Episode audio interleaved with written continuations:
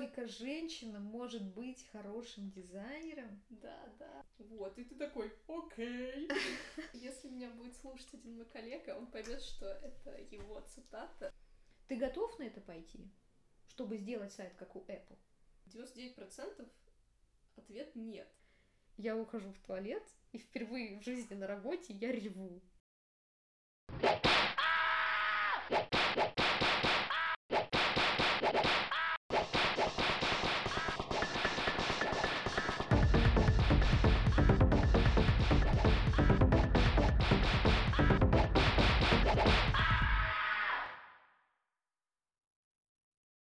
Всем привет, с вами подкаст «Вопли дизигнера», я его ведущая Наташа Дудко.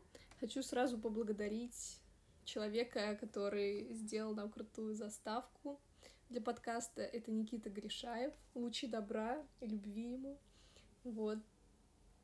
А... Также хотела сказать, что у нас произошли небольшие неполадки, из-за чего мне сейчас приходится записывать этот кусочек подкаста, потому что затерлось, к сожалению, приветствие мое и приветствие гостя, небольшой рассказ гостя о нем, поэтому я сейчас кратко расскажу вам. А в гостях у меня сегодня Ксюша Норд. А Ксюша — человек-оркестр, вообще супер-дизайнер, которым я восхищаюсь. Она училась на графического дизайнера и прошла путь до дизайнера интерфейсов. Сейчас активно занимается ю экс. Вот. И я так поняла, что устроилась на новую работу как ю экс-исследователь. Вот. Все, мы с ней будем сегодня общаться. Она расскажет про какие-то свои истории из работы. Вот.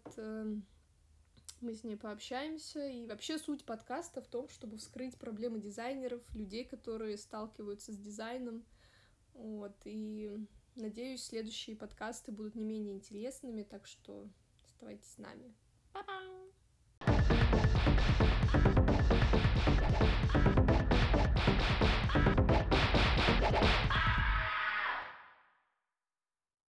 Перейдем к рубрике «Самая трэшовая история».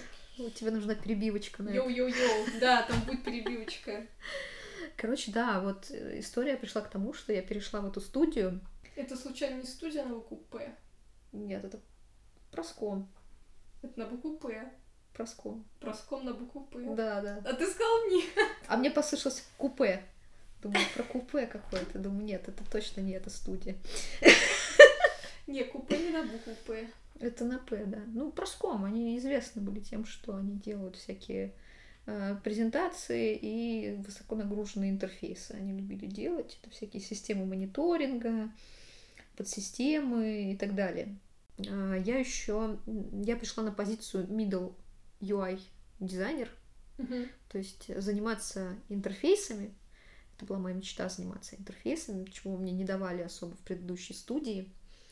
Вот, но заниматься именно только внешкой, так сказать. Вот, меньше логики, больше там формочки порисовать там и так далее.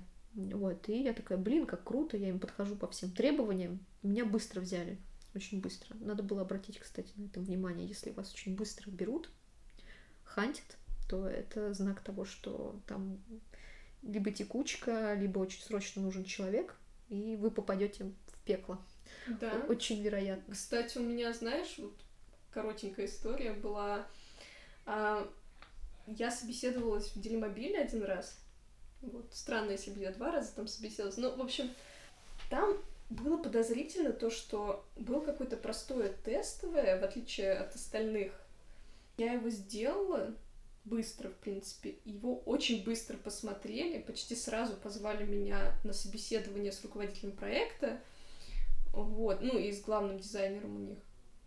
Я пособеседовалась с ними, и вот буквально на следующий день э, они мне сказали, все, мы там вас готовы взять, вот, и я прям вообще была не готова к тому, насколько это быстро, и ну, у меня были еще другие собеседования, и, значит, я говорю, типа, давайте подождем до конца недели, а это вот типа в понедельник а-ля у нас было собеседование, там во вторник они сказали, давайте мы вас uh-huh. берем. Я говорю, слушайте, давайте до пятницы хотя бы подождем, у меня там еще другие собеседования, вы уж, конечно, извините, но я так не могу быстро.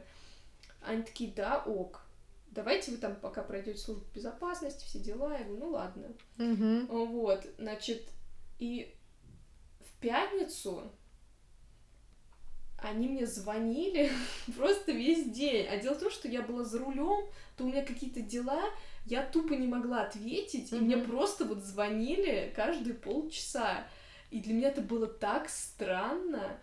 И, в общем, меня это просто напугало, вот эта вот скорость. И я написала, слушайте, извините, я не могу. Это при том, что там очень хорошую зарплату предлагали. Mm-hmm. Вот. Но там тоже как бы был момент, что две трети зарплаты, по-моему, это, ну, как бы бонусная часть, которую тебе вроде как обещают, но, mm-hmm. если что, могут не выплатить. Я такая, oh no.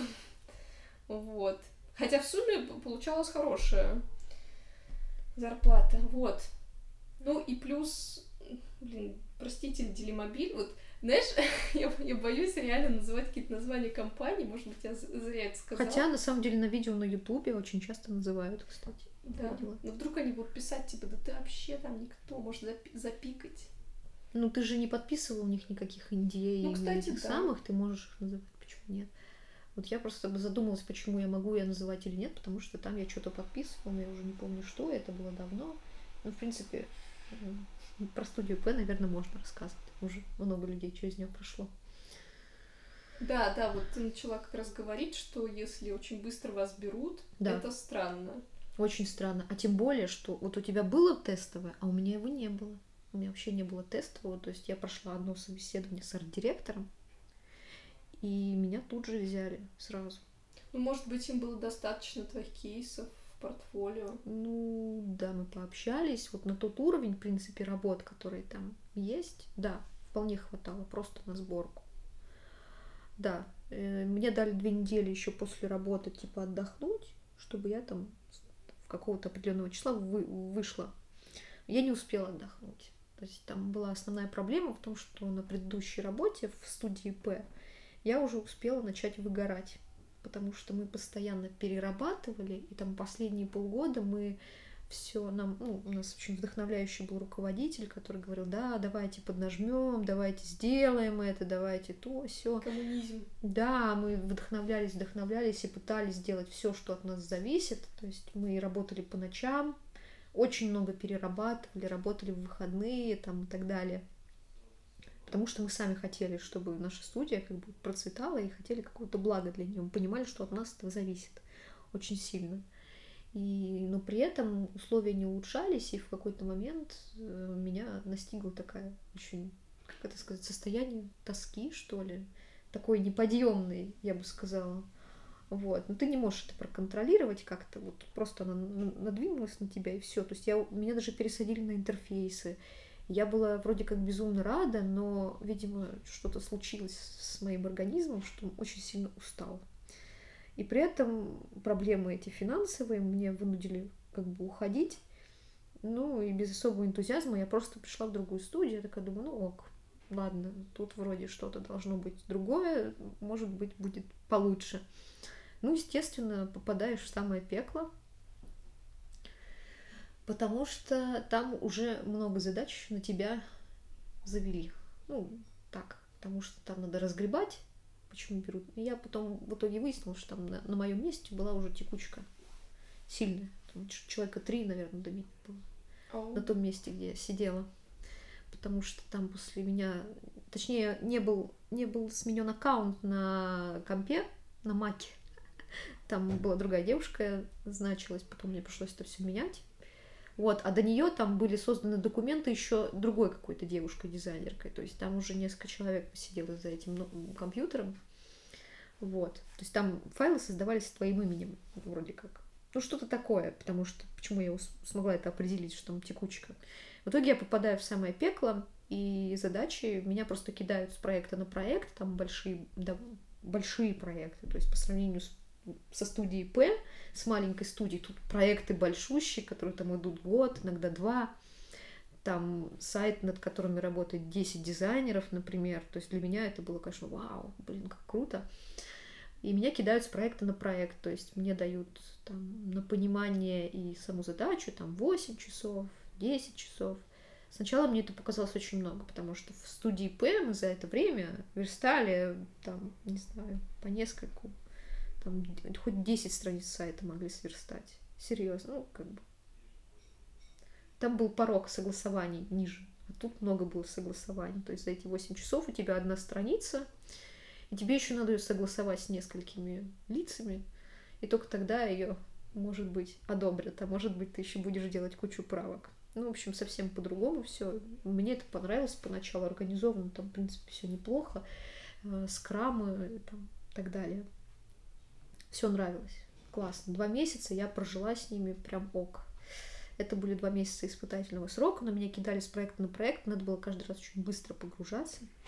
То есть буквально за два дня до Нового года уходит дизайнер в отпуск, и мне, на меня кидают его большой проект, доделать каких-то несколько страниц. То есть тебе за эти восемь-шестнадцать часов надо быстро в него погрузиться и делать уже. Вот. А времени реально мало. И не просто сделать, еще и согласовать и закрыть задачу. Там еще была такая особенность, что половина команды была удаленной. Вот. То есть у нас часть, вся разработка сидела в одном городе, дизайнеры сидели в Москве, и многие специалисты были просто разбросаны. То есть это не улучшало коммуникацию иногда. Вот. То есть согласования иногда затягивались как бы из-за этого. Такая особенность была. Нет, собственно, все там было круто, нормально. Мне очень нравились проекты, на которых я сидела, и некоторые были очень крупные. То есть это дало мне прям большой опыт. Но в какой-то момент... Еще я делала для них всякие пресейлы, то есть концепты. Так как я была именно дизайнер-дизайнер, то есть я умела делать графику, а не все дизайнеры, которые делают интерфейсы, умеют делать графику. То есть рисовать иконки, рисовать какие-то баннеры, рисовать, короче, просто графику какую-то, да, в которую упаковывается фирменный, ну, точнее, фирменный стиль, в который упаковывается сайт. Не все могут это делать, поэтому на меня кидали всякие концепты. У меня, по-моему, было пять пресейлов подряд, то есть когда ты должен творчески выложиться пять раз подряд по-разному, на каждый такой пресейл. Пресейл — это типа затравка для... от студии, для какого-то клиента, то есть мы делаем для него бесплатный концепт его сайта, условно, вот. И... Подожди, то есть вы вообще, не... ну, компания никакие деньги не получает за нет, концепт? Нет, нет, за этот концепт не получает, там всего лишь несколько страниц такие набросанные, и это отправляется клиенту и говорят, вот, мы можем тебе сделать твой проект вот так. А есть какая-то, у вас была статистика, типа, какой процент этих концептов выстреливает? Так там почти все выстреливали. Почти все? Ну да, то есть там суть была в том, что там начинались какие-то переговоры с клиентом, и просто ему, чтобы подтвердить свою, так сказать, компетенцию, делали, делали такое условно тестовое задание. Но иногда mm-hmm. такие пресейлы были на тендеры. То есть ты соревнуешься с какими-то другими студиями, и там они тоже представляют свои пресейлы, и уже как бы клиент, крупный заказчик, он выбирает. А не может быть такого, что, допустим, он у вас просит пресейл, у другой студии пресейл, а потом выбирает просто концепт, который ему больше нравится, забирает, нанимает фрилансера за две копейки mm-hmm. и говорит, вот сделай, пожалуйста, вот в таком стиле. Mm-hmm. Такое очень часто бывает, мне кажется. Ну, я просто сколько помню, что были у нас такие еще в студии П клиенты очень крупные. Мы для них делали крутой какой-то пресейл, а в итоге мы потом смотрели на их продукт, на который мы пытались наняться условно, и понимали, что это реально делал какой-то фрилансер, либо какая-то студия подешевле. Вот. Ну, не сказать, что они прям копировали наши идеи, но что-то брали. Что-то брали, да. Кажется, да, было такое. Бывает. От этого никто не застрахован, к сожалению. Мне кажется, мы забыли, что у нас рубрика трэш-истории. Так мы до нее дойдем сейчас. Я вот перешла в эту студию, и мне там очень нравилось. Мне как бы и зарплату повысили, и все. То есть я выкладывалась там на двести процентов. Я уже начала выгорать за два месяца, но я этого не почувствовала. То есть я сначала справлялась с задачами, все хорошо было. То есть, видимо, на драйве, на таком, на адреналине. Вот, очень сильно выкладывалась. Потом в какой-то момент мой мозг, моя нервная система сказала «до свидания» после Нового года. То есть в таком жестком ритме два месяца продержаться, еще после предыдущего такого бэкграунда. В третьем месяце у меня случилась там пара историй, которые меня просто подкосили вообще. Видимо, я еще могла там как-то удержаться, но меня нереально подкосили. Ну, видимо, так, к общему. Делали очередной пресейл, вот последний, арт-директор для известного. В общем, для известной организации одной делали мы пресейл, они объявили о тендере, и мы соревновались с другими студиями. И у нашего, у нас был арт-директор, был дизайн-директор. Вот, арт-директор непосредственно с нами взаимодействует, с дизайнерами, а дизайн-директор, он просто как бы взаимодействует уже с внешними там заказчиками, клиентами и с внешними коммуникациями, то есть он выступал там с лекциями и так далее, то есть он больше такой как бы лицо компании, но он утверждал все концепты, в общем-то, на пресейлы, да, то, что мы будем отдавать этому заказчику.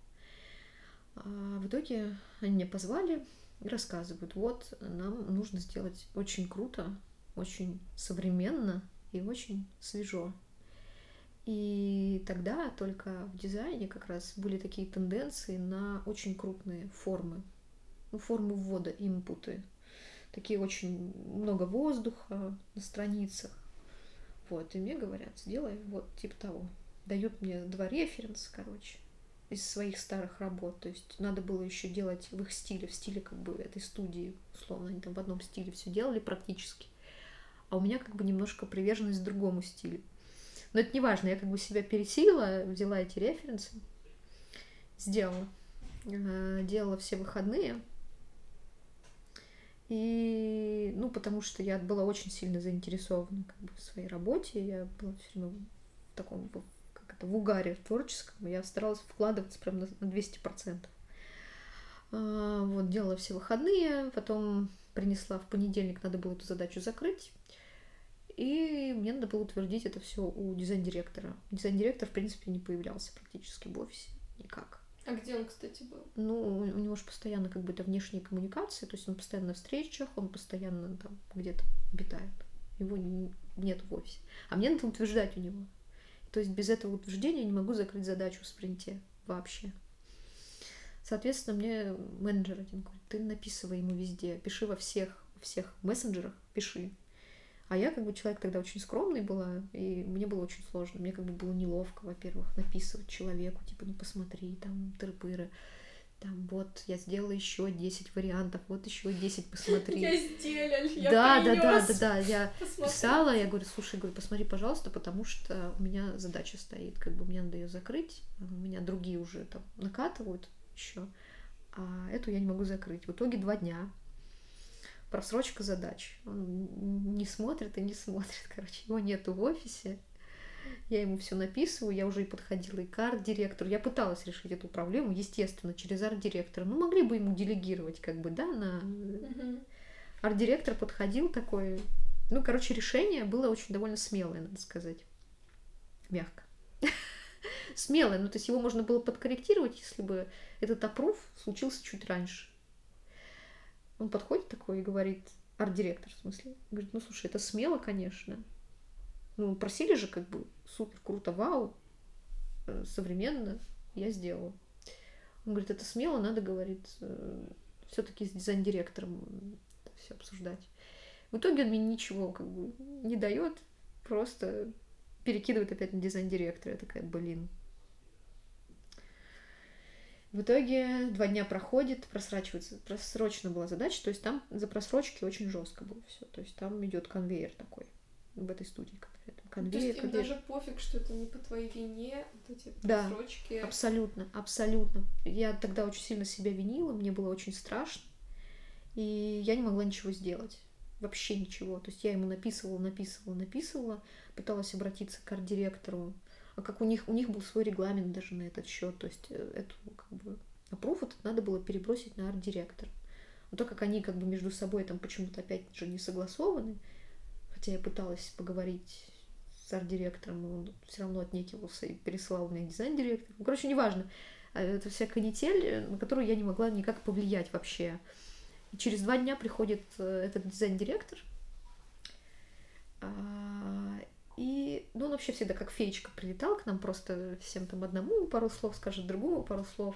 А тут он влетает в, кон... в конце дня. То есть я делала двое суток, по ночам переделывала этот концепт. Я не знала, куда мне просто двигаться, куда мне хорошо, плохо, вообще непонятно. И тут он прилетает, короче, и сп... такой смотрит. восемь часов вечера. То есть я с восьми утра на работе уже, а это восемь вечера я его ждала до самого позднего вообще времени. Смотрит и начинает на меня орать. Вот у меня впервые было такое, что на меня орали на работе. Он стал просто... ну, не кричать, но говорит, это для кого вообще сделано? Ты там, о ком ты вообще думала, что ли, когда ты это делала? Или что это такое? Почему это так сделано? Короче, основной был вопрос, для кого это сделано? Я говорю, слушайте, ну, если мы говорим там об определенной, так сказать, аудитории, то для них такие крупные формы вполне себе актуальны. Нет, не, это не то, что у тебя за референсы. Покажи референсы. А перед этим у меня арт-директор перед началом работы дал референсы, да, как мы помним. Я ему показываю эти референсы, и он кричит, это не те референсы, кто тебе дал эти референсы? Я говорю, кто? Хрен в пальто. Ардир. Алло.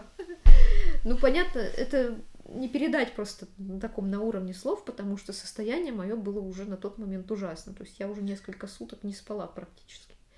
Я все это делала, делала, делала, делала, потому что непонятно было, что делать. И, естественно, переживала, непонятно было, что делать, куда идти, почему меня не смотрят, почему меня игнорят вообще. В итоге он на меня орет. И я, он говорит, тебе должны были дать другие референсы. Дает мне... вообще другие референсы, по стилю совсем другое все. И я такая беру, такая, а, ага, окей, получаю это, получается, в конце дня, уже задача просрочена на два дня, а это тендер, если что, там есть сроки. Я понимаю, что у меня на этой неделе еще остальные задачи, и вот это переделывать. Я беру, короче, он уходит, я ухожу в туалет, и впервые в жизни на работе я реву.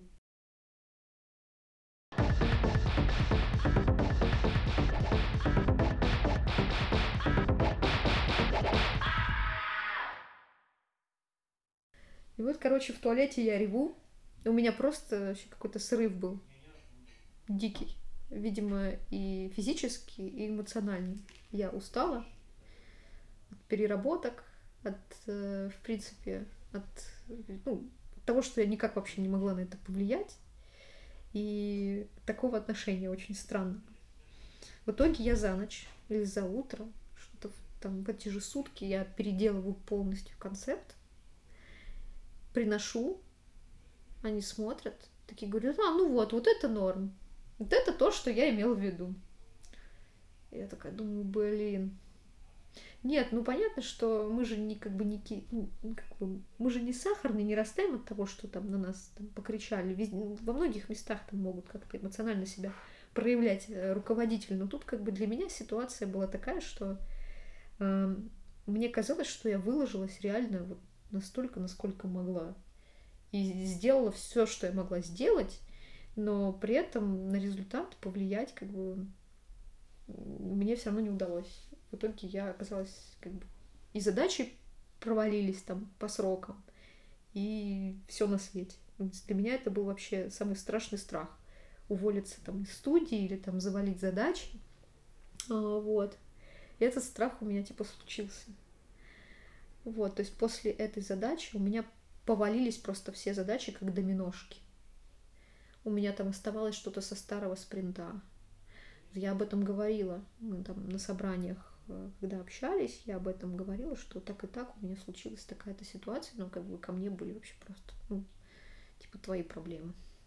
А, кстати, вот, вот к арт-директору вообще какие-то санкции были применены? Нет. Или что вообще? Нет, есть... виновата в этой истории осталась я. Ну, а как ты виновата, если тебе дали такие референсы, которые дали. То есть ты вообще не да. можешь быть виноват в этой ситуации. Да, но зада... мне сказали, типа, задача на тебе, и это как бы твоя проблема.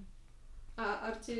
арт-директор с тобой на эту тему не разговаривал. То есть, типа, хотя бы там, извини, я тебе дал не те референсы, я обосрался. А тут, знаешь, как бы проблема была не в том, что он не дал не те референсы, проблема была в том, что они с дизайн-директором не договорились. У одного была одна картинка в голове, у другого была другая картинка в голове. Короче, дизайн-директор, когда говорил о том, что как сделать круто, он имел в виду одно, угу. а арт-дир у него свое было понимание. То есть он мне дал те, которые он посчитал э, нужным дать, а у дизайн-директора было свое представление. То есть он хотел одно увидеть, но они при этом не договорились как-то. Я оказалась между этих двух огней. Еще и с такими отягощающими обстоятельствами. Ну, короче, у меня поехали все задачи, стали ломиться все сроки. И там была еще одна ситуация, которая меня тоже подбила, за которую меня тоже там типа оторвать голову хотели, мягко говоря. Меня посадили на большой проект. Это было либо до, либо... По-моему, это было до этого пресейла, кстати говоря. Это тоже так повлияло на него из-за того, что у меня сдвинулись опять сроки, и мне этот пресейл пришлось начинать на выходных. Вот еще, кстати, в чем фишка. До этого была другая ситуация, там уже с менеджерами. Меня посадили на большой проект для очень крупной какой-то организации, которая международная, если что. И они в России открывали там какое-то свое представительство. И мы делали для них сайт, для их части. Вот, там эйч ар-портал, короче, считай. Вот. И его должна была делать я, собирать на их ю ай-китах. Значит, меня решили потихоньку вводить. И повели на первую встречу с клиентом, то есть там онлайн и все такое. Мы провели встречу, сделали для них первые наброски, вот, там главную страницу, главную страницу собрали, показали, они там дали свои какие-то правки. Особенность еще была в том, что ты работаешь в паре с ю экс-проектировщиком, то есть там у них ю экс, ю ай отделены друг от друга, то есть ты занимаешься чисто ю ай, но у ю экс там свой отдел есть. То есть когда ты утверждаешь, тебе надо в трех точках утвердить свой макет. Как минимум через ю экс-проектировщика, второе — это арт-директор, а может быть еще между ними и старший дизайнер, кстати говоря. Вот у меня тоже там был такой проект, где был еще старший дизайнер, лид, и потом арт-директор, то есть три точки согласования. Ну, сейчас было две. Я сделала несколько страниц, потом у нас пошла вторая встреча, вторая встреча пошла без меня, по-моему, если я правильно помню, на второй встрече. А, нет, со мной, со мной, все правильно. Короче, на встрече я собирала правки. Я собрала правки, и мне их оставили в фигме, в комментариях. Ну, я думаю, все знают штуку, когда в комментариях оставляют те правки, там, что поправить и так далее. А мы пользовались еще, помимо этого, жирой, и пользовались этим. Ну, битрикс у нас был, и несколько мессенджеров. Вот.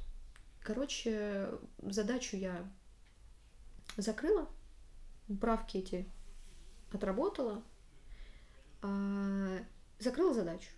Или я предыдущую, не, предыдущую закрыла, подожди. Короче, там на каждую такую итерацию заводилась новая задача. Я закрыла предыдущую задачу, и мне завели новую, там уже дальше делать остальные страницы. А менеджер провела потом после этого еще одну встречу с заказчиком и собрала еще правки. И она мне их не оставила ни в фигме, ни в каком-нибудь мессенджере, ни где-нибудь. У нее она почему-то сделала этот самый вордовский файл, просто вордовский файл, и у них там у менеджеров был свой диск. Короче, ссылку на этот файл она прикрепила к старой задаче, которую я закрыла. Ну, понятно, что там правки были по тому макету, но эту задачу я уже закрыла, я ее не вижу. А там внизу в комментариях, там вот такая огромная портяна текста размером с мою руку, ну, до локтя. В самом-самом низу она прикрепляет ссылку на эти правки. И я, как я их должна была увидеть, я не понимаю. Причем она мне нигде не написала про эти правки. Я только знала про правки, которые я там оставляла в виде этих комментариев в фигме. А там прям целый лист. Нормальный такой. Я утверждаю макет, обновленный с правками. Параллельно делаю уже новые страницы. На новой странице у меня отдельная задача. Вот, сдаю ю экс-проектировщику, утверждаю, утверждаю у арт-директора, ну, типа, визуально все хорошо, хорошо. Отдаю на следующую встречу этому менеджеру, пока она там согласует с ними. И она прилетает и говорит, почему ты не сделала правки? Там полетели головы, полетели вопросы, почему не отработаны правки, почему не сделано это, почему не сделано это, почему не сделано то. А я вообще ни сном, ни духом, я не понимаю, что, откуда вообще эта информация, потому что у меня были только те комментарии, которые я сама внесла на встречу. А вот это, про вот эту встречу вторую я уж как бы не знала. Ну, то есть... И про вторую, как бы, волну правок я не знала. И мне даже нигде не написали, что они есть. И они были где-то вот внизу доку... Жир... жировской задачи. Естественно, я не буду просматривать старую задачу, которая закрыта. Тем более внизу вот этих всех комментариев. Хотя у нас там в регламенте написано, что всегда всю задачу надо полностью просматривать, но она уже была закрыта просто. И можно было мне как-то в мессенджере написать. Ну да, хотя бы маякнуть. Ничего, ничего. А тем более ссылка на документ, если я правильно еще помню, это был закрытый диск менеджеров. Что? Спасибо. Что, блин? Обычно функции менеджера, проджект-менеджера, входит в то, чтобы а, собирать все правки в какой-то один источник, ну, по крайней мере, в других моих студиях так было, в один источник, чтобы у дизайнера они были перед глазами, если тебе важно, чтобы он их сделал. Ну, блин, ну собирать правки в Word и прикреплять да. на него ссылку. Ну, это да, ты понимаешь, ужас. Я тебе буквально говорю, прикреплена ссылка в самом низу вот этого всего, всей портяны текста. Комментариев там, там же много комментариев, там еще туда правки, кстати, там были добавлены тексты, но вот внизу она только... Закрытая задача, блин, которая уже там отправлена, ну, к тем задачам, которые закрыты. И мне пришлось просто экстренно доделывать эти правки, отдавать. Естественно, там было очень много недовольства в мою сторону. Никто не стал разбираться. Никто не хотел, как бы... Я говорила о том, что, блин, а как? Ты должна была смотреть. Ты должна была смотреть то, что у тебя там внизу задачи самые. Блин, эта задача закрыта. Это какой-то просто рабочий абьюз. Вот я слушаю. Там реально был какой-то сюр происходил в этом плане, потому что даже когда просто утверждать какие-то макеты, меня иногда просто игнорили. То есть моих коллег иногда просматривали быстренько, а меня либо под конец дня, либо иногда просто вот он проходит мимо, не скажу, кто, ну кто-то там, кто должен утверждать. Господин Н. Ну, господин Н какой-нибудь берет, мимо меня проходит. Я как бы устанавливаю с ним визуальный контакт, приглашаю его присесть за мой стол и посовещаться, так сказать. Он берет и просто мимо меня проходит. Ну, не-не, в другой раз. А он берет и типа, и будто бы его позвали. Я такая думаю, ну ладно, ладно. Будто бы ему кто-то позвонил, знаешь, такой, да, да алло. Причем к нему нельзя обращаться помимо там... в неустановленное, так сказать, время, потому что он занят, естественно, у него свои дела. Но тем, кто там свои, короче, дизайнеры, они, естественно, к нему пс-пс, посмотри, пожалуйста. И они, естественно, быстренько разбирались с задачками, а у меня все это висело, и в итоге накопилось ужасно. И я такая, черт. Но я в итоге сделала, короче, эти правки, отдала, естественно. Куда я денусь? Я их сделала, отдала, все нормально, еще кучу времени на это потратили, на утверждались. В итоге у меня сроки опять сдвинулись, и пришла пора вот этого самого пресейла, который я делала на выходных. И в итоге все задачи у меня в этом месяце повалились. Я, по-моему, работала все выходные в этом месяце. То есть у меня не было выходных. И очень много перерабатывала, потому что понеслось все как снежный ком. У меня дико упала работоспособность. У меня какая-то двухчасовая задача почему-то растягивалась на восемь часов. На двенадцать часов, зачем-то, не знаю почему. Я очень, видимо, медленно стала соображать. Плюс у меня еще... Меня это так демотивировало сильно. Вот, и я насмотрела на это все. И после пресейла этого критического я поняла, что я вообще ни на что как будто не влияю. Ничего от меня не зависит. И я просто... Не, не то чтобы буду плыть по течению, просто завершу этот испытательный срок, и все. Больше я ничего не хочу здесь делать, меня здесь как будто бы ничего не держит. Я очень разочаровалась, так сказать. Да, я, может быть, где-то виновата, но почему-то вот в таких ситуациях, когда я не могу ни на что повлиять, ну, как бы, ну что, ну что делать, серьезно? Я не понимаю. И вот это, наверное, был самый трэш. В итоге я ушла оттуда, естественно. Мы с арт-директором последний этот самый... Он меня вызвал в последний день моей стажировки. А, вот, испытательного срока, точнее, я не стажировалась, у меня был испытательный срок, просто он меня вызвал и говорит, ну, ты понимаешь. Я говорю, ну, естественно. Ну, к тому моменту у меня уже все прошло, у меня уже все пофигу было. Я говорю, слушай, я говорю, я понимаю, но ты знаешь, что я ему рассказала про эту всю ситуацию с прицелом. Я говорю, ты понимаешь, как бы... Что это звездец. Что это очень странно. То, что я не могу дождаться апрува, у меня валятся все задачи. То, что почему-то видение одно отличается от другого и так далее. И почему-то правки не в одном месте все. Это, блин, это странно. Почему так менеджеры свою работу странно делают? И я оказываюсь крайняя в этой всей истории. Блин, это странно. Ну, никакого. Он такой, ну да, будем разбираться. В итоге я хочу сказать, что я общалась с девушкой, с дизайнером из этой студии уже через год. И она сказала, что действительно у них были проблемы с этим всем. Они потом эти процессы все отладили. Они сделали специальное окно, чтобы совещаться с дизайн-директором, чтобы к нему на консультации ходить. Зафиксированы, когда mm-hmm. он именно приходит и консультирует всех, кто ему там должен. Еее, профит, блин. И я на это налетела. Обидно. Что-то у меня от, от их историй такое впечатление, что в студиях хуже всего работать. Не хуже, всегда. Чем на фрилансе или в продукте. Не всегда. Просто, может, мне не так сильно повезло. Это же моя вторая студия. У меня есть еще и третья студия, с которой я поработала. Но с третьей студией была интересная история.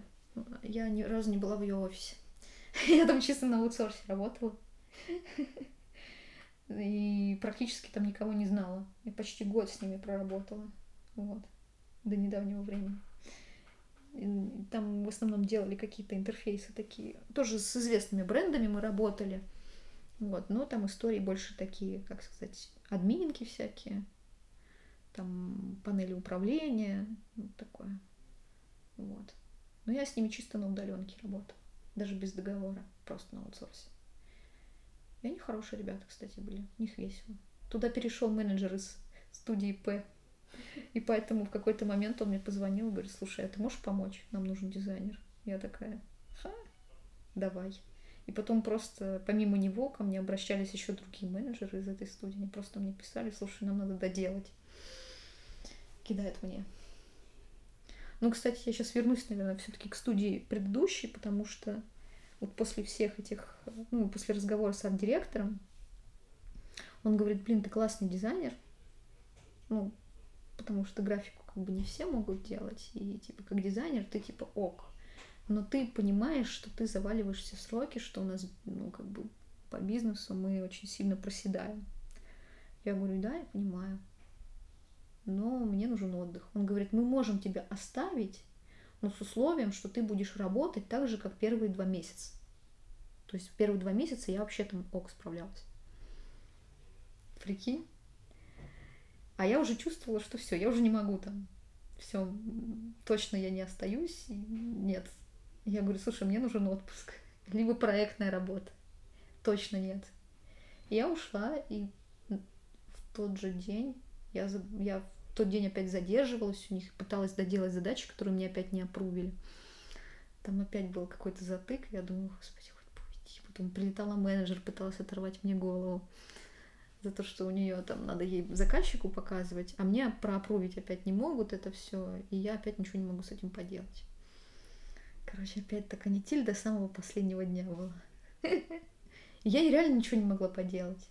Ну, то есть я написывала. Ну да, ну какая-то и... странная очень ситуация. Блин, да все так говорят, что это странно. Что просто элементарного какого, какой-то эмпатии и вот эти угу. коммуникации ее нет, он с ней очень плохо. И, блин, тем более, ну, другие дизайнеры успевали утверждать, а я тупо нет. Ну, потому что они ловят это... арт-директора в коридоре, или когда он мимо их стола проходит, типа, посмотри. А, а со мной такое не прокатывало, потому что м-м, немножко мы в разных, как бы, позициях находились. Вот. Потому что там они, типа, уже друзьяшки, а вы не друзьяшки, короче, настолько, чтобы он тебя посмотрел. И в итоге я последний день уже заболела, я сидела с температурой, ушла от них в девять вечера, потому что пыталась закрыть эту задачу грёбаную. И на следующий день я заболела очень сильно, я проснулась с температурой под сорок, на месяц я заболела.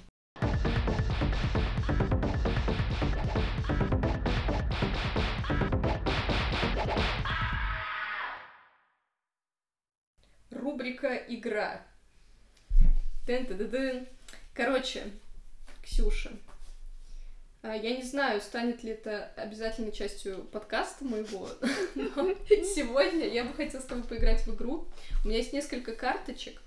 Вот. На каждой карточке либо какая-то фраза, это причем фраза, фраза, с которыми я лично сталкивалась, я вот прям провела мозговой штурм, из себя их выдавила. Вот. И это либо фраза, либо утверждение какого-то заказчика, руководителя, ага. или просто там человека с работы. Вот. И я бы хотела, чтобы ты вытащила, наверное, три карточки и их как-то зачитала и прокомментировала вообще, что ты думаешь по поводу этой фразы и э, как вообще... Если это задание, как его переформулировать правильно, чтобы дизайнер понял, чтобы не получилось, как ты рассказывала, что у дизайн-директора, например, и арт-директора круто, это разные, ну, у каждого свое восприятие, что такое круто, да. Вот, поэтому такие формулировки не очень заходят. Вот, сейчас я тебе... Да, там, ой. Я достану из самой жопки. Да, давай. Это будет... Крутая работа в твоем портфолио. Да. Как, как тебе такой аргумент? А, а в каком контексте она вообще у тебя была конкретно? Ну, вот. А у меня она была в таком контексте, что тебе там какой-то твой приятель, например, или знакомый, mm. предлагает сделать какую-то работу mm. э, тупо на энтузиазме э, и с мотивацией, что это будет хорошая работа в твоем портфолио, mm-hmm. хотя он даже не знает, типа, что ты хочешь видеть в своем портфолио и чем ты хочешь заниматься. Mm-hmm. Ну да, то есть он не в контексте, понятно, он пытается тебе... Короче, он хочет бесплатненько. Блин, я на такое не подписывалась. Нет, один, пару раз, наверное, может, подписалась, но в итоге я пожалела, реально, потому что времени было жалко, нервов было жалко. Нет, не подписываюсь. У меня ни одна а, крутая работа, она не... Ну, в общем, все мои крутые работы, они не бесплатны. За них были оплачены. Может быть, там какие-то проекты уже не работают, но они все были оплачены. Сто процентов. Потому что, на самом деле, крутая работа, она требует э, командной именно работы. Потому что ты не сможешь крутой большой проект реализовать и поднять в одиночку. То есть... Спроектировать, сверстать и запустить однозначно нет. Это для команды только. А когда ты работаешь с командой, то там уже не может быть речи о бесплатной работе. Вот и все. Ну, а смотри, а если работа не бесплатная, то есть тебе предлагают за нее деньги, но тебе в целом этот проект не очень интересен, но тебе говорят, что, ну, блин, ну это будет хорошее, как бы, хороший этап в твоем портфолио. Ну да, у меня таких было много. Я таких работ переделала очень много. То есть мне за них платили, это были известные бренды. Я делала с другой студии, уже с третьей. Вот. Я не могу сказать, что они мне нравились, но в итоге, пока я их делала, они мне начинали нравиться. Ну, потому что я их делала, сама делала, как я это делаю, и они мне, ну, как бы, они мне становились близки. Вот. Потому что я до сих пор не могу их добавить в портфолио. эн ди эй, привет. Вот, но я обычно... Ну, у меня нет такого, что мне прям сильно не нравится. Я просто беру работу и делаю ее. Вот.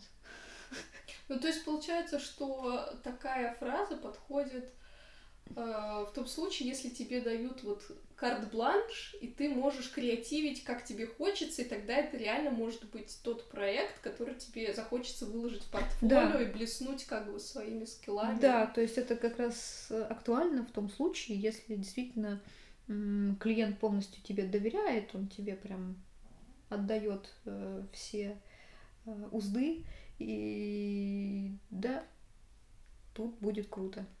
У тебя и в портфолио, и задача решена для твоего заказчика. Тогда да. Ну, еще и заплатили тебе. Да, было бы неплохо. Так, давай следующую карту. Ну, кстати, я хочу сказать, что хорошие работы приводят других хороших заказчиков. Это где-то в какой-то книжке. Что говорят?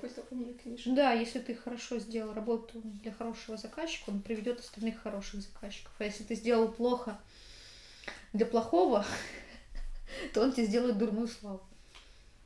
Поэтому не выбирай плохих заказчиков. А, контента нет. Ну, ты сделай пока сайт. А, контента нет. Это лорем ипсум. Да-да-да.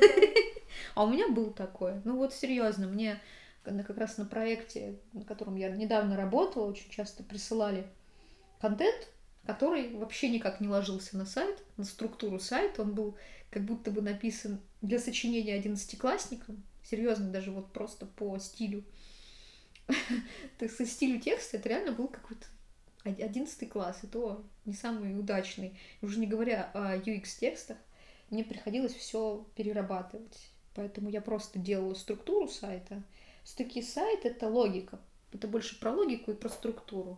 То есть ты можешь без текста заложить а, сайт, но если ты, конечно, не понимаешь его конечного объема, тебе будет немножко сложновато вот балансировать на этом. Но когда ты сам закладываешь этот объем, то можешь сделать сайт. Нет, у меня, знаешь, какая история была, что сайта еще нет, и как бы человек попросил сделать для него сайт. Я говорю, что на нем должно быть, чтобы mm-hmm. понимать, какие блоки. Может, там а, видео, ну, как бы, понимаешь? Логики нету, понятно. Да, то есть вообще что... И от него как бы ответ: ну ты сделай сайт, а потом мы его наполним. А чем наполним, я подумаю потом. Mm-hmm. То есть, и реально это не только у меня, я даже где-то читала там на Пикабу, что ли, что это, ну, вообще частая история. Типа, да. Ты же дизайнер, сделай сайт, что за лишние вопросы, я сам потом придумаю. Я могу в этом случае единственное добавить, что как раз в таких ситуациях ты как раз должен включать не дизайнера, а менеджера. Когда я работала на фрилансе уже на себя после студии, я поняла, что вот в таких ситуациях ты должен включать менеджера. И ты должен в этот момент своему клиенту попробовать предложить какое-то готовое решение, даже в виде референсов, да? Показать, что можно вот так, можно вот так. У твоего клиента нет насмотренности, он не понимает, он может даже не знать, что он хочет, да? Но ему нужен сайт, и такой говоришь: окей, вот смотри, есть вот такие сайты, а есть вот такие сайты, а можно вот так и вот так. Он такой посмотрел, такой: о, круто, а давай вот так, или давай вот так. То есть, смотри, ты предлагаешь не пытаться ему объяснить, что нужна именно структура, да. А попытаться пойти, как бы, чтобы ему было проще, просто да. предложить куча да. вариантиков вот, готовых, и он скажет уже... Да-да-да, ты для начала, и тебе не надо его посвящать настолько вот в производство в само, потому что ты его этим самым оттолкнешь, во-первых, во-вторых, ты его нагрузишь так, что он не захочет с тобой как бы коммуницировать, и ты ему просто... его постепенно втягиваешь, ну, как бы ты ему насмотренность прививаешь, ты говоришь, что вот можно вот так, вот так хорошо, говоришь, а вот так плохо, ты вот ему прям две картинки ставишь и говоришь: вот смотри, вот тут очень много текста, да, такие блоки большие, некрасивые, вот смотри, а тут красиво, посмотри вот на этот бренд. И некоторые клиенты такие смотрят: блин, слушай, действительно классно, вот у этих классно, а давай сделаем как у них блок, или давай как у них блок. И такой: окей, смотри, а можно тут буллетами сделать, ты можешь там про свой бренд рассказать вот в виде такой истории, такой сторителлинг, например, построить. Пожалуйста, ты ему просто предлагаешь, как это вообще бывает. И тогда он смотрит и выбирает. Ничего придумывать не надо. Слушай, ну есть другая крайность, когда тебе там присылают, ну, условно, сайт Apple и говорят: ну, да. вот надо сделать так же, хотя у них, у них, у заказчика сайт вообще про другое. Ты представляешь, владелец бизнеса, с которым я недавно еще работала, опять же, это психосоматик, он как раз фанат Apple'овского дизайна во всем. И недавно он мне прислал, значит, задачу на разработку сертификатов, прям присылает сертификаты Apple'овские и говорит: я хочу, чтобы наши сертификаты выглядели так же дорого, как у них. Премиально. Ми- да, премиально. У нас образование премиальное и все такое. Такие же минималистичные, строгие и отцентрованные. Чётенько. Слушай, ну ничего плохого в этом не вижу. Я говорю: окей. Нет, ну одно дело, когда вот какой-то сертификат, то есть там, ну, нет особо какой-то сложной нет, да. структуры, как у сайта, а другое дело, когда вот ты понимаешь, что, допустим, у тебя в сайте много текстовых блоков, а сайт, который тебе прислал заказчик, там, типа, например, много картинок, текста mm-hmm. мало, и то есть ты, в принципе, не можешь сделать так, как там. Так ты же прорабатываешь именно решение, ты должна смотреть в корень решения его задачи, то есть ты идешь с ним постепенно, ведешь такую логическую цепочку, что решением конкретно его задачи является не такой сайт, как Apple, а какой-то, ну, именно тот, который должен быть. Ты сравниваешь с ним, ты говоришь, вот, ну, условно, вот картинки у Apple, а вот у тебя. Вот, извини меня, вот наполнение у Apple, вот структура у Apple, да, блоки. А вот у нас, а у нас, например, это другие блоки, у нас это по-другому, у нас структура другая. Ты хочешь рассказать вот так? Окей, а тебе что нравится в сайте Apple? Окей, тебе нравится стилистика такая чистая, но, дорогой заказчик, обрати внимание, что вот у них тексты вычищены, то есть они прям кристаллизованы маленькими такими блочками. Тебе придется точно так же брать вот этот контент, вот эти вот блоки, точно так же их подчищать. Ты готов на это пойти, чтобы сделать сайт, как у Apple? Но что ты готов сделать, чтобы у тебя был сайт? Какой? У меня были такие примеры, и заказчики некоторые хотели, ну, некоторые не хотели работать со своими материалами, с контентом, да, нанимать копирайтера, а некоторые хотели. Некоторые предлагали это сделать мне, например, и я говорю, сорян, это будет два икс. Это мы сейчас, во-первых, тратим время, мы сейчас вот посчитаем часы, сколько это будет, если я этим займусь. Да, я и копирайт тоже правила, и тексты правила, и даже слоганы рекламные придумывала, и нейминг придумывала, помимо логотипов и всего прочего. И с логикой, и структурой текста тоже все работа. Но только на тех проектах, которые мне были интересны. Если мне был, был неинтересен проект, я даже просто не бралась. Ну, либо я работала вот в рамках тех, которые задали, и мне платили деньги, отпускали с Богом. Слушай, я вспомнила, ты еще рассказывала, что бывает такое, когда тебе заказчик говорит, вот я хочу, чтобы было так, а у тебя какое-то другое видение, и ты ему делаешь несколько вариантов, чтобы он да. посмотрел и понял, что твой вариант лучше, да. а он выбирает самый обосс... Да, самый говняный вариант выбирает, это правда, почему, непонятно, поэтому в какой-то момент я перестала делать говняный вариант. Ну да, ну то есть это... Типа ты можешь сказать, ну вот смотрите, если вы будете брать, как у Apple, структуру сайта, типа вот у вас так там, например, текст побьется, ну, плохо, или, ну, то есть это не да. подходит. А он такой, да, охеренно же, вы посмотрите, да, да, да, у вас да, на да, макете супер, и ты такой, оу, oh, no! Блин, ну да, ну с такими я старалась не работать. У меня один раз реально был такой, даже не один раз, а я часто подготавливала там три варианта, каких-то, вот, например, мне клиент говорит, вот сделай вот так-то и так-то, и когда мне так говорят, меня это начинает бесить дико, то, что у меня было ощущение, что он меня берет вот так за мою руку да, и начинает да. водить мышкой по экрану. И меня это дико бесит, я просто делаю, ну, иногда менеджер тоже говорит, да сделай, как он хочет, ну, просто дадим и все. И я такая думаю, ладно, сделала, как он хочет, вариант, сделала свой вариант, который нормальный, адекватный, там вот это выровнено не по центру, а чуть выше уровня серединки, чтобы оно не падало по композиции. И третий вариант делаю специально самый говняный. Угу.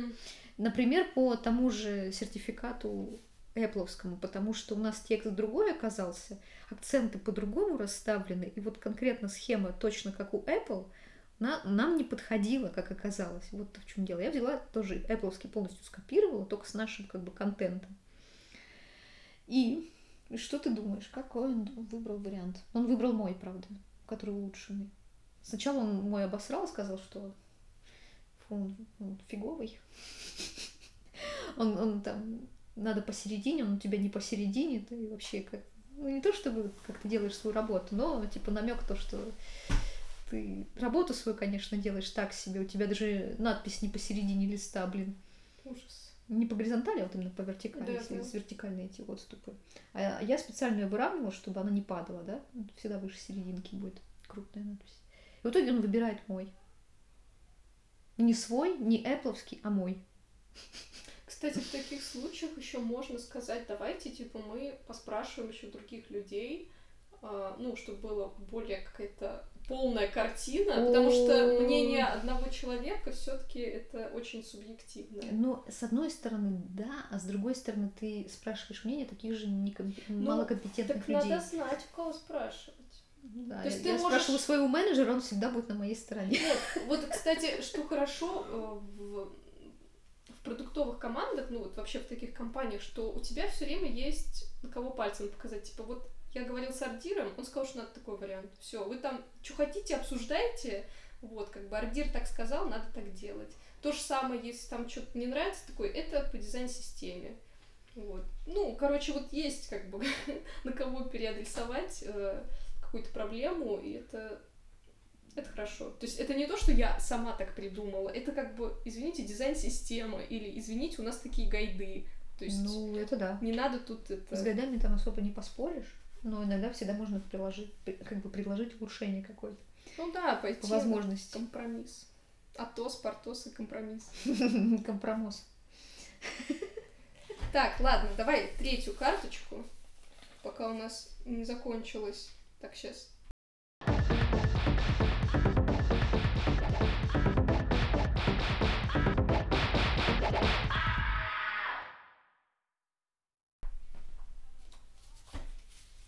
Так, и третья карточка.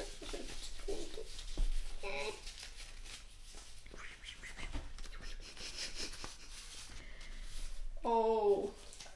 Рубрика «Сексизм». Что? Только женщина может быть хорошим дизайнером. Да, да. Я в первый раз такое слышу. Я другое слышала, кстати говоря. Что только мужчина может а, быть? Что парням, значит, им в ю экс легче, потому что у них такое мышление инженерное, а у женщин, типа, более художественное. Вот. Ну, что-то типа того, то, что у них более инженерное и логическое, а женщины там за цвета, за там, графику, вот им проще. Поэтому, кстати говоря, меня, ну, не то чтобы не брали на интерфейсы там в одной студии, но как бы был такой немножко момент, что моего коллегу, который пришел чуть э, позже меня, его раньше посадили на интерфейсы, чем я. Причем у него бэкграунд был меньше, чем у меня. У него не было, у меня было дизайнерское образование, у него нет. У него такое, как строительное, что ли.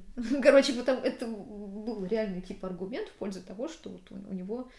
Значит, логика, там, инженерное мышление сильнее, чем... Какой ужас. Ну да, да, вот серьезно. Но, не знаю, а у тебя в каком контексте это прозвучало? Я просто не совсем понимаю, только женщина О, может быть дизайнером. Короче, если меня будет слушать один мой коллега, он поймет, что это его цитата.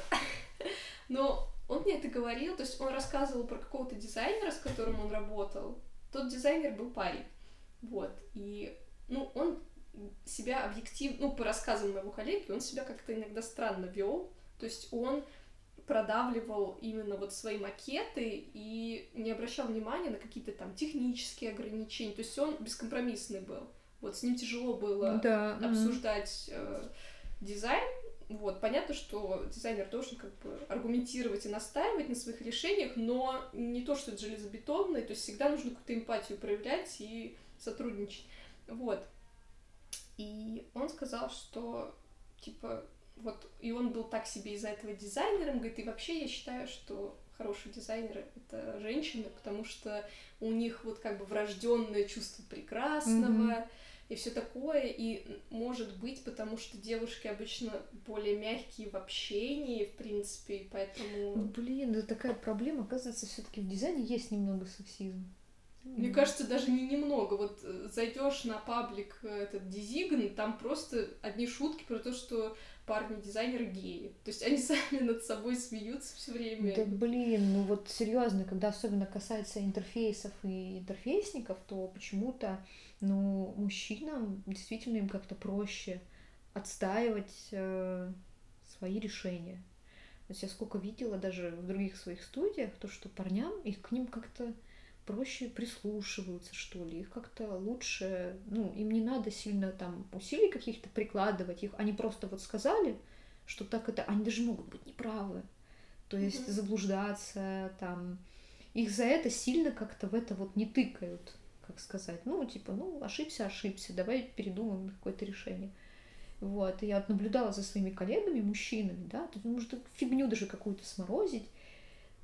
Его реально не будут так тыкать, как тыкают женщин. И ну, это просто не, не женщин, а девчонок, по моим наблюдениям. Как-то вот за девчонок с них больше трясут. Ну, вот поэтому я, собственно, ударилась вообще в логику и в бизнес-процессы, чтобы у меня всегда были аргументы. Потому что если ты просто говоришь, что ты так чувствуешь, так видишь, это реально вообще никакой не аргумент для бизнеса. Вот. Ну, и потом на практике я это сказать, с этим встретилась. По наитию. По наитию нет. Всегда должны быть аргументы. А, кстати, у мужчин они тоже не всегда есть. Они просто могут сказать, ну, вот так правильно. Вот, кстати, так хорошо. Вот, кстати, я только сейчас задумалась о том, что вот многие дизайн-директора и руководители дизайн-направлений мужчины. Вот я начала вспоминать, кого я знала. Я знала только да. Лолу Кристалинскую, по-моему, она была, ну, управляла дизайн-департаментом в Яндексе. Mm-hmm. Вот я только ее, наверное, знаю. Я тоже знаю очень мало женщин, которые действительно были в дизайне как-то... ну, проходили именно такие руководящие должности. Может, они просто не стремятся к этому, с одной стороны. Потому что, в принципе, там пути открыты, не особо никого... Я бы не сказала, что там есть какой-то стеклянный потолок. Мне кажется, они просто не стремятся. Может быть.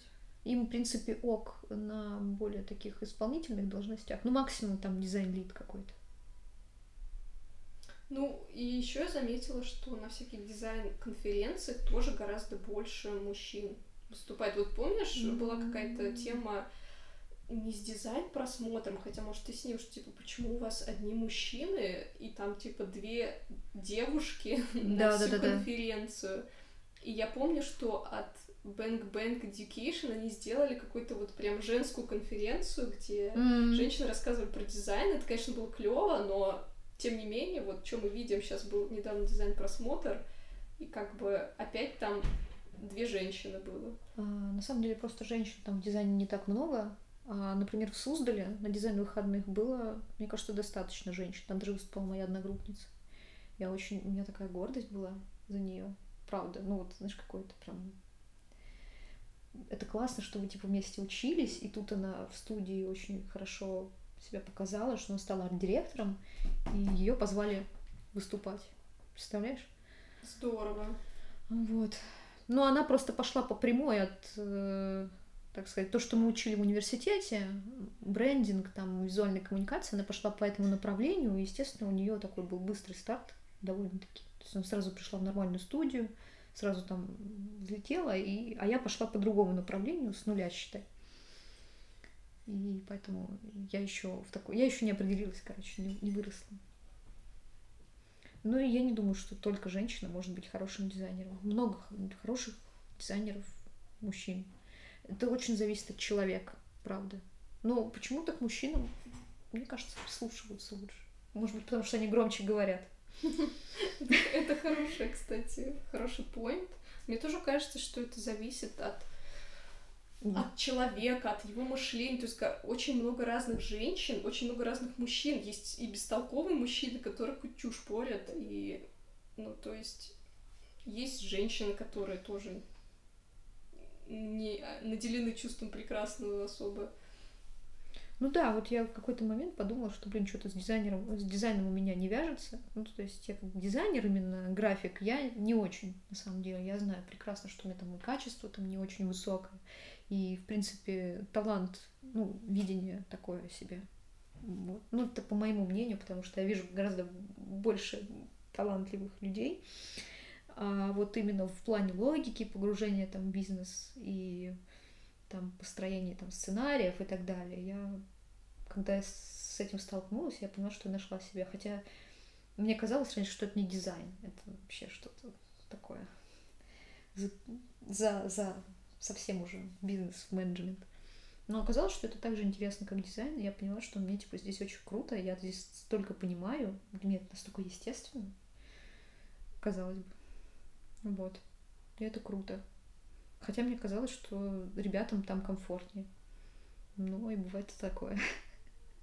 Ну да, тут потому что больше как бы работают реально факты, аргументы и логика, а в ю ай это больше вкусовщина, и как бы сложно, наверное, объективно оценить, насколько твой ю ай хорош, потому да, что для каждого да, да. это по-разному, а с логикой спорить... Вообще трудно. Никак. У меня реально был период, когда я только ю ай хотела заниматься. Я такая, не хочу в логику в эту погружаться, хочу иконки рисовать, хочу рисовать окошки, хочу просто делать красиво.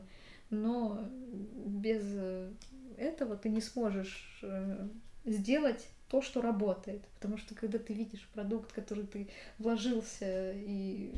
думаешь, что он прекрасен, но понимаешь, что он не работает, это самый прям большой тот самый толчок к тому, чтобы э, заниматься с этим.